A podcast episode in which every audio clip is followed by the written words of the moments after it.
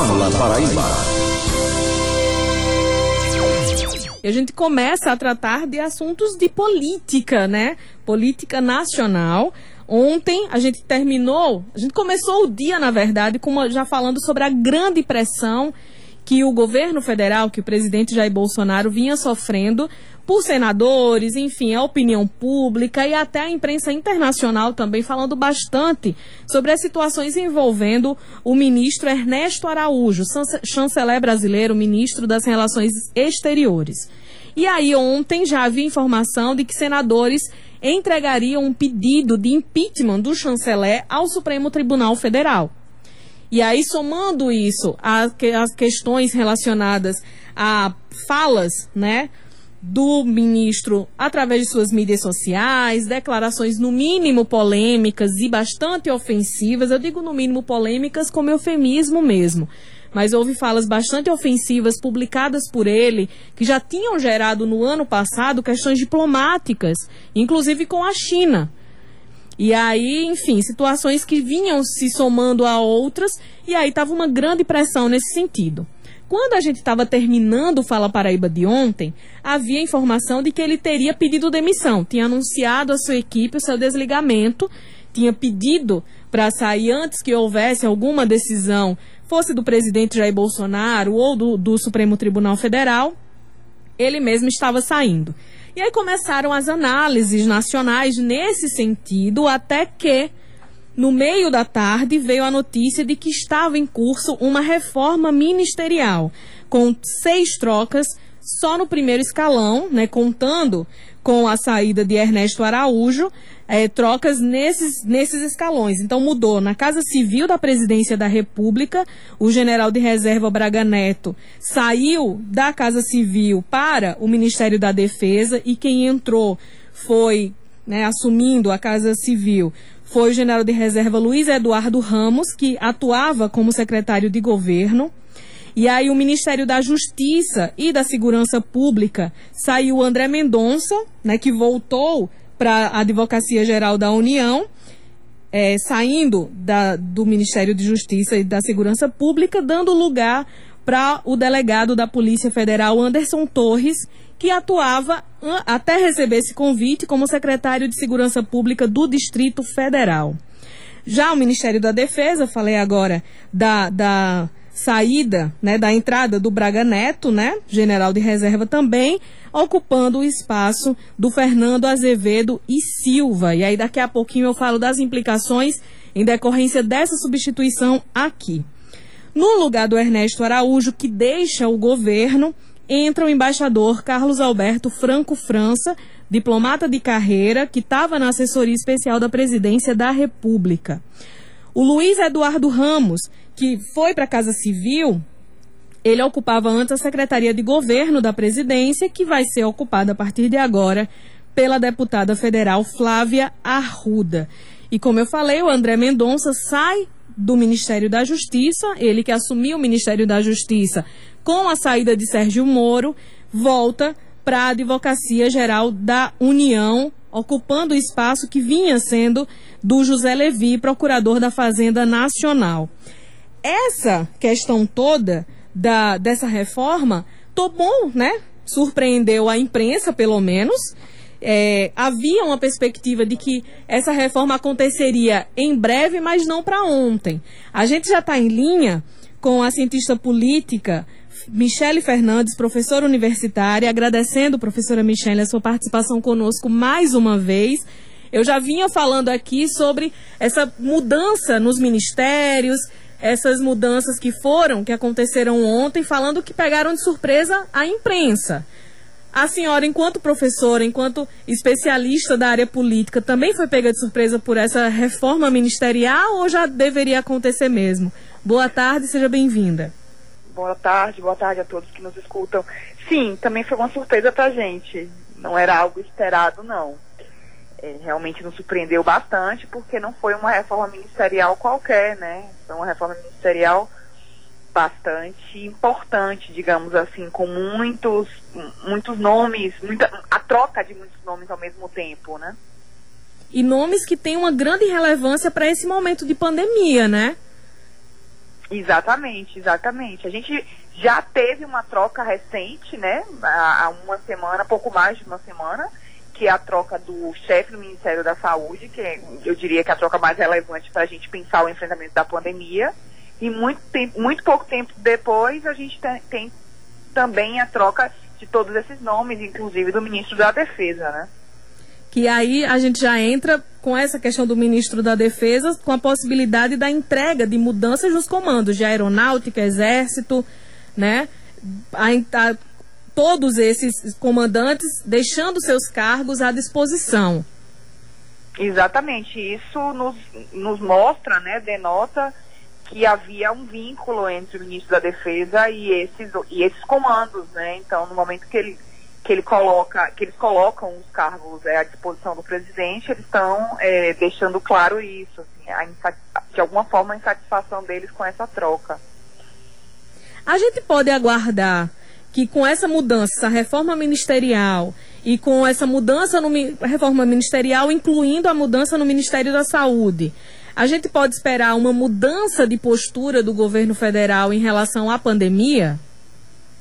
Então, Ivne, nada nos aponta para uma mudança de condução da pandemia pelo governo federal, né? É, nem essas trocas de ontem, né? Essas trocas de ontem ainda menos, mas também olhando para a troca do Ministério da Saúde, né? É, saiu uma pessoa do, do Exército, né? Um comandante é, do Exército, o Pazuello, é, do posto de ministro da Saúde, o que não fazia muito sentido, né? E parece ser que a gente não tem nenhum indicativo de que vai haver uma mudança de postura no enfrentamento à pandemia com esse novo ministro da Saúde, né? Ele, é, de alguma forma, é, aprovou muitas das coisas que, é, no discurso, né? Muitas das coisas que o ministro anterior, o ministro Pazuello, é, executou, né? É, e não nos indica que vai é, assumir a centralidade na coordenação da pandemia, que é o que a gente necessita no momento, né? Para a gente conseguir sair dessa situação, a gente precisa de um Ministério da Saúde que retome a coordenação das ações, né? E parece ser que isso não vai acontecer. Ele já é, se pronunciou com relação a um, uma proposta de lockdown ou de, é, de medidas de distanciamento social geral né, para todo o país. Ele disse que isso é, não vai acontecer. Então, ele vai dando indicações, né, vai, vai apresentando indicativos de que efetivamente a gente não vai ter grandes mudanças do enfrentamento da pandemia com, a, com essa mudança de ministro da Saúde. Mas então seria uma mudança de narrativa pelo governo? A gente vem notando, a senhora vai, vai analisar se esse meu raciocínio faz sentido para a senhora, mas desde aquele discurso do ex-presidente Lula, depois daquelas decisões do STF, vem havendo, vem acontecendo uma mudança de narrativa, pelo menos a forma de falar, mesmo que as ações continuem iguais ao que eram feitas antes, mas uma mudança de narrativa pelo governo federal. Essa mudança dos ministros faria parte disso? Então, a gente nota uma construção de narrativa dúbia, né? Eu diria mais do que uma mudança de narrativa, né? Porque ao mesmo tempo que o, o novo ministro da Saúde fala que é preciso usar máscara, ele nega medidas que são já cientificamente comprovadas que são fundamentais para a gente enfrentar a pandemia, né? Então, assim, é, é como se houvesse a criação de um meio termo entre aquilo que o presidente da República é, quer, quer que continue, né? Porque ele não quer que mude nada no enfrentamento, e é, os achados científicos, né? E efetivamente, se a gente não faz uma mudança real desse enfrentamento, a gente não vai ter é, consequências é, que vão impactar suficiente no rumo da pandemia que a gente tem no Brasil, né? É importante lembrar que hoje a gente é o epicentro da pandemia de Covid-19 no mundo, né? Então, assim, é, a nossa vacinação, ela ainda acontece a passos muito lentos, né? Vacinação não é bala de prata, não é a única saída para a pandemia, porque a pandemia vai, vai continuar, o vírus vai continuar por bastante tempo, é, ainda que as pessoas comecem a ser vacinadas, para que a, a gente precisa de um cenário de uma vacinação muito ampla para a gente ter essa, essa, essa, essa estabilidade de imunidade é, no país. Então a gente precisa ter outras medidas de enfrentamento à pandemia concomitantemente com a vacinação, né? A gente não vai bem na vacinação e além disso não toma essas outras medidas. Né? Então, assim, isso não, ainda que a gente tenha uma suavização do discurso, tá, por dizer de alguma forma, é, é, nada disso é suficiente para a gente é, mudar o rumo desse percurso da pandemia que a gente está vivendo nos dias de hoje. E aí a gente vem acompanhando que governadores e prefeitos vêm tomando essas medidas que não acontecem nacionalmente, inclusive com antecipação de feriados. Nós aqui na Paraíba, por exemplo, estamos nesta semana com antecipação de feriados para garantir uma redução da circulação de pessoas. Nacionalmente, vem acontecendo muitas críticas a medidas que os governadores vêm tomando, né? E isso acaba não ajudando as pessoas que acompanham essas falas oficiais de membros do governo federal, por vezes do próprio presidente da República, em outros momentos de, outros, de outras pessoas do, de sua equipe, e acabam, por vezes, até desrespeitando essas medidas que estão valendo nos estados. É, exatamente. Né? Quando eu falo, fazer um esclarecimento antes de entrar nesse, nesse ponto que você trouxe. Né? Quando eu falo da importância da coordenação, ela tem a ver justamente com essa situação enfrentada por, por prefeitos e governadores. Né? Quando a gente tem uma coordenação no enfrentamento da pandemia, né, um papel central do Ministério da Saúde, a gente tem uma resposta única para a pandemia. Né? É, no estabelecimento dessa resposta única, é inclusive mais fácil para governadores e para prefeitos instituir medidas que são chamadas medidas impopulares, né? medidas que vão limitar a circulação e a liberdade de alguma forma das pessoas, mas medidas que a gente sabe que no momento atual da pandemia no Brasil são as únicas saídas para a gente não ter ainda mais mortes do que a gente já tem nos, nos dias de hoje. Né? Então, é, os prefeitos e os governadores nesse momento, ainda que eles assumam medidas de é, limitação de circulação de pessoas, essas medidas, na grandíssima maioria dos municípios e dos estados no Brasil, elas têm sido insuficientes. Né? É, são medidas que não duram o tempo que deveria durar para trazer uma resposta efetiva na diminuição de contágio das pessoas e, consequentemente, é, de mortes. É, são medidas que muitas vezes são mais suaves do que deveriam ser é, nesse, nesse, controle da circulação de pessoas. E tudo isso também tem, tem um vínculo, né, está vinculado com essa ausência de coordenação. Porque o custo para esses governadores e para esses prefeitos, né, o custo público, né, é, é, o impacto que gera essas ações na opinião pública é muito alto, entende? Então, é muito difícil conseguir a adesão da população com esses discursos dúbios, né? A gente tem os governos municipais estaduais dizendo que, o que é preciso ser feito, enquanto que o governo federal diz que é, a gente pode ir por outro caminho, né? E a gente sabe hoje que, já, que não há outro caminho. Então, é, a nossa situação é muito complicada, porque ainda que a gente tenha esforço desses governos subnacionais, né, estados e municípios, sem a colaboração e a coordenação do governo federal, é, é a gente mudar o rumo né, da curva de contágio e da curva de morte de Covid-19 no Brasil hoje é praticamente inviável.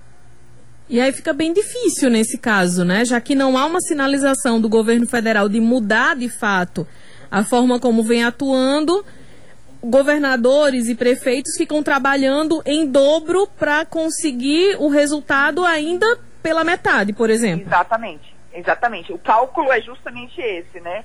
É um trabalho em dobro, né? É, um trabalho que não alcança os objetivos desejados, porque muitas vezes as ações elas não são suficientes, né? Você é, instituir um feriado prolongado de cinco dias, você não tem impacto na curva, né? A gente sabe hoje que a gente precisa pelo menos de 15 dias, 14, 15 dias de medidas de restrição de, de circulação efetivas para a gente ver o impacto na curva. A gente tem um exemplo no Brasil do município de Araraquara, no estado de São Paulo, né? É, um dos poucos casos de efetivo lockdown, de um lockdown de verdade que a gente teve no Brasil. Né?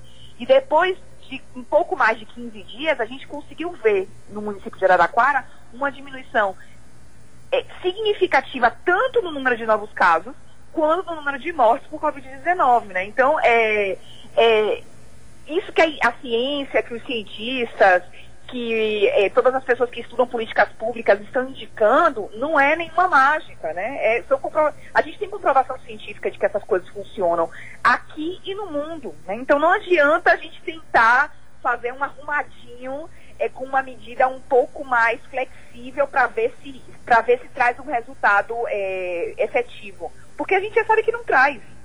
E como, como lidar? Porque no caso de Araraquara, de fato, bem sucedido, mas é um exemplo no país inteiro. Eu falava aqui ontem que muitas vezes os brasileiros gostam de se comparar, né? Comparar o nosso estilo de vida aqui no país com alguns países da Europa, ou seja para construir uma narrativa em relação a países que, que aplicaram medidas mais restritivas, ou seja para comparar com números de casos.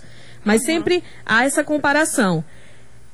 É possível convencer as pessoas aqui no Brasil, pessoas que não estão se cuidando, um ano depois do início da pandemia, sobre a gravidade do vírus? Ou a senhora acha que quem já, já conhece a situação não vai mudar de ideia? Eu acredito que com um trabalho de conscientização efetivo, bem feito, com uma única voz, é, passando uma mensagem coerente para as pessoas, isso poderia ser sim feito. Né, é, uma, campanhas de conscientização, né, é, como a gente já teve no país, por exemplo, as campanhas com relação à, à vacinação no país, sempre foram campanhas é, centralizadas e a gente conseguia sempre alcançar a população e ter um, uma taxa cobertura vacinal adequada, né? Então, é, isso, isso sim é possível, né? É, desde, desde uma perspectiva teórica, digamos assim. Mas no contexto que a gente vive hoje, eu vejo como algo muito difícil, Ivy, porque a gente mantém essa comunicação dúbia, né? E uma comunicação que é, que é muito impregnada pelas preferências políticas nesse momento, né? Então é muito difícil a gente conseguir convencer uma pessoa que tem, que tem, é, que a sua preferência política é, se aproxima ao presidente da República de que o que ele está falando é algo que não faz sentido, né? Então eu, eu acho que no, no atual momento é, é muito complicado essa mudança de comportamento, né? Quero agradecer muitíssimo, professora Michelle, a sua participação conosco, fazendo essa análise toda de muita coisa que está acontecendo. E fora essas mudanças nos ministérios que já aconteceram, ainda tem pessoas se desligando de cargos-chave dentro de outros ministérios. A exemplo da saída da pessoa que gerencia os recursos do Fundeb no Ministério da Educação, por exemplo, e a possibilidade de acontecerem mais mudanças em breve, né? Acaba preocupando muito a gente. Exatamente, né? É, é, o, secretário da, da Educação Básica, que é justamente essa figura que você é, comentou, também saiu ontem, né? Então Isso. são vários ministérios e também secretários é, importantes. E, e efetivamente a gente não sabe o que nos espera, né? A gente não sabe quais são os outros os outros nomes que vão ser mudados, né? E, ou, por, vão, ou porque vão entregar o cargo, ou porque o presidente da República vai decidir é, trocá-los. Né? Nos resta esperar e, e, e ver onde tudo isso vai dar.